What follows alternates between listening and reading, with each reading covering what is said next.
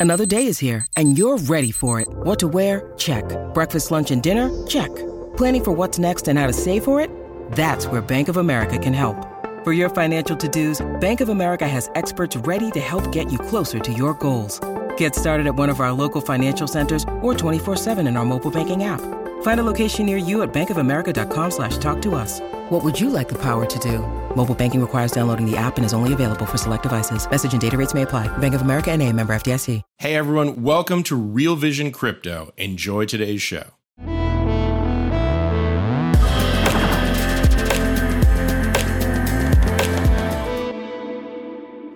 Welcome to Real Vision Crypto. I'm Ash Bennington. I'm joined today by Andy Edstrom, author of Why Buy Bitcoin and managing director at Swan Advisor Services. Andy, welcome to Real Vision. Ash, it's great to be with you. It's a pleasure to have you here. We've been chatting a little bit off camera. Obviously, a tremendous amount uh, for us to cover today. First, before we get started, tell us a little bit about your background. Yeah, so I'm a, a TradFi guy, as we like to say, right? Um, I've spent a couple decades in legacy finance. First decade for me was really Wall Street, uh, investment banking, Goldman Sachs. Um, I worked for a private equity fund that spun out of the Carlyle Group. And then I worked at a hedge fund as an analyst and an investor, uh, about a $5 billion asset under management shop out here in Los Angeles called Tennenbaum Capital. So that was the first decade for me. And then the second decade for me was joining the family business, which is wealth management and financial advisory. So that was the second decade, and of course, uh, you know, I picked up a few certifications along the way, the CFA and the CFP, and then I did find Bitcoin and uh, started paying attention to it uh, in 2017 having missed it a couple uh, a couple touches earlier, as often happens, right? It's usually the the third uh, exposure that that gets people into it. So I've been in uh, in the space for almost five years now, and uh, that takes us to today. Uh, mm. Of course, I published the book uh, along the way, and here we are in 2022. So let's talk a little bit about the book and about how you went down the Bitcoin rabbit hole as a TradFi guy. What was it that captivated your attention? Yeah. So the first thing that really got my attention, of course, was the NGU technology, the number go up, the price running, uh, and that was in 2017.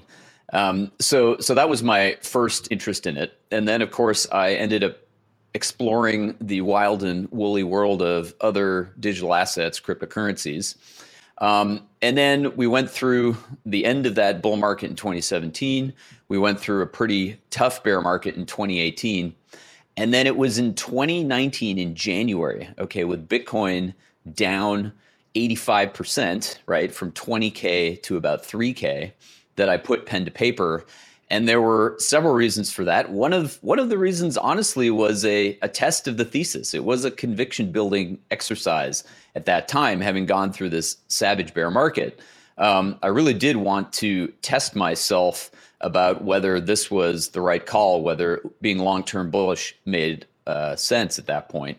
Um, there were other reasons, you know, I wanted to educate my friends and my family and my clients, of course, too but that was that was uh, where I was in January of uh, of 2019 when I put pen to paper, and the book came out uh, in September of 19. So, what's the thesis as you understand it for the value proposition behind Bitcoin? Yeah. Well, it's multi pronged. I would say, as an investor, the clearest case is digital gold. And so, you know, Bitcoin is many things to many people it's everything from the place where you can stash your net worth and your savings uh, if you have to leave a war zone, um, which we saw in bright colors, unfortunately, uh, earlier this year and ongoing uh, yeah. with Ukraine and Russia. But if you're sitting in the United States and let's say you are an investor with a portfolio, the clearest case to me at the moment is digital gold. And the way I come to that conclusion is I actually score gold and I score Bitcoin along 14 characteristics of money. Um, most people tell you that okay, a hard money asset has or something that is that is effectively money or considered money has maybe five or six characteristics. Uh, unfortunately, I found 14 of them, And reasonable people can disagree about which are more or less important, and different people prioritize different characteristics. But suffice to say that right now, where we sit in 2022, I see uh, the strongest case for investing in Bitcoin as a substitute for gold, where gold is a 10 or 11 trillion dollar asset and Bitcoin is over time taking market share from gold. So, talk about some of those characteristics. You mentioned there are 14 of them. I don't think we have to go through them all unless you want to, but I'm curious uh, what were your basic findings? What were the summary of what you found in your analysis? Yeah, so the basic findings were okay, among all these characteristics, let's see if I can list them off the top of my head. Identifiable, transferable, durable, divisible, dense, fungible, uh, scarce, of course, short term stable and long term stable, and I differentiate between those two characteristics, um, required for some important purpose, like, say, paying taxes, uh, backed by a powerful agent, like a government with a military, um, uncensorable, unseizable, uh, private.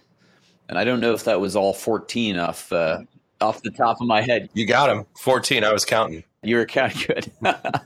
so those so those are the characteristics. Um, and so when you score Bitcoin versus gold along those characteristics, there are a few that that stand out. I mean, clearly uh, scarce today. Gold and Bitcoin are roughly equally scarce in the sense that roughly two percent of the current stock in each case, or the current number of units uh, is being issued, right? Uh, in other words, of all the gold uh, above ground today, okay, you're getting 2% more each year.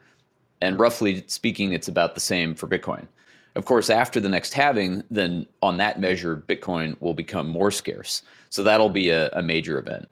Um, Bitcoin is clearly more transferable than gold. Um, it's more identifiable right? The the flip side of the identifiability coin is can you counterfeit it or can you fake it, right? Um, you actually can counterfeit or fake gold bars. You fill them with tungsten. Um, uh, fool's gold, obviously, to the untrained eye. Bitcoin, really, you, you you can't fake. Either you're in compliance with the consensus rules and you have a you know a balance effectively in the form of an unspent transaction output output that you have the key to, or you don't. Um, so, you know, uncensorability and unseizability are clearly characteristics where Bitcoin wins versus gold as well.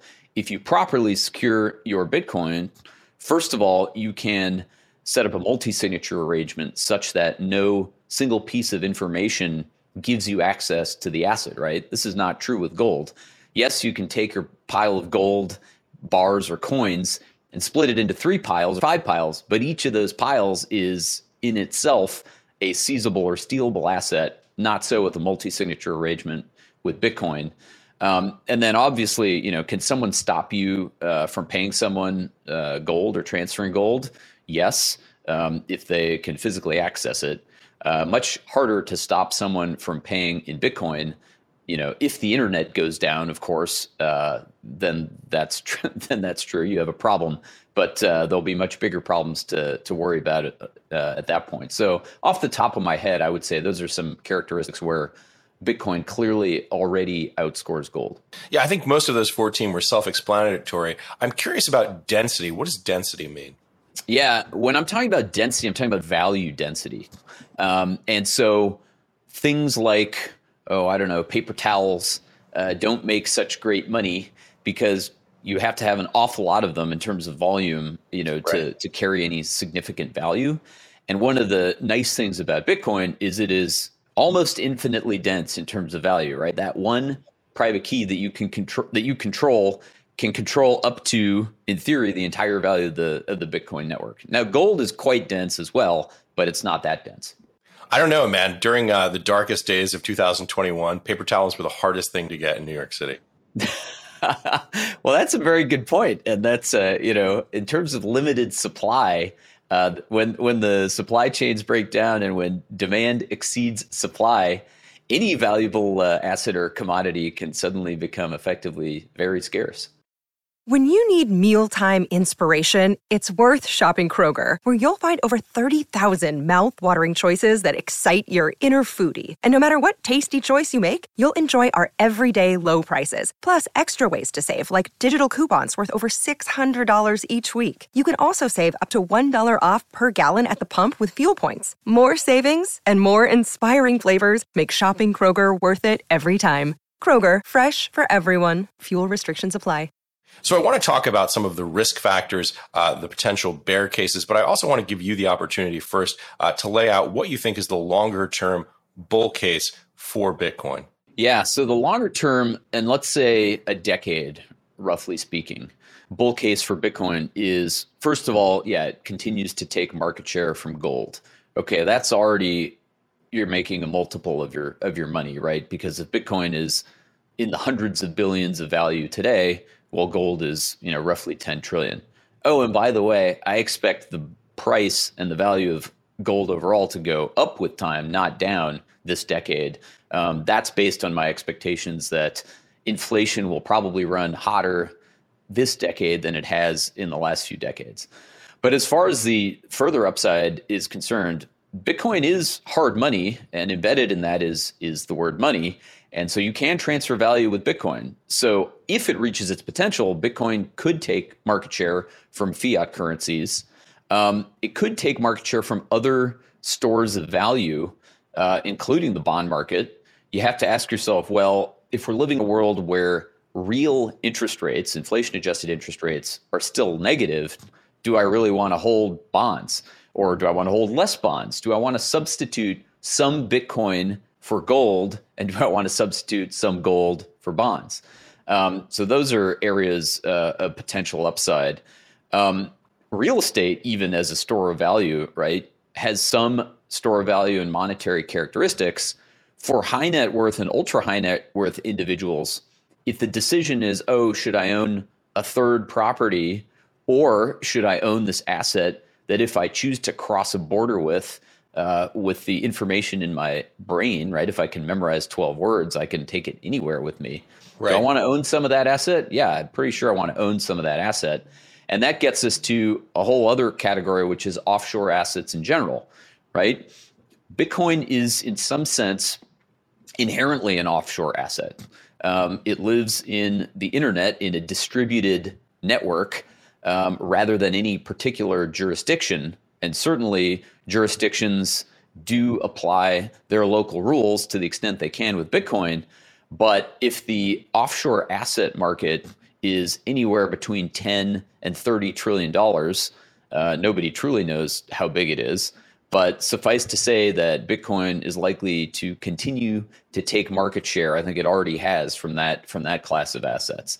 Um, so all the categories that I just mentioned are multi-trillion or multi-10 trillion uh, dollar markets. If you talk about the bond market, you know, you're even talking about 100 trillion.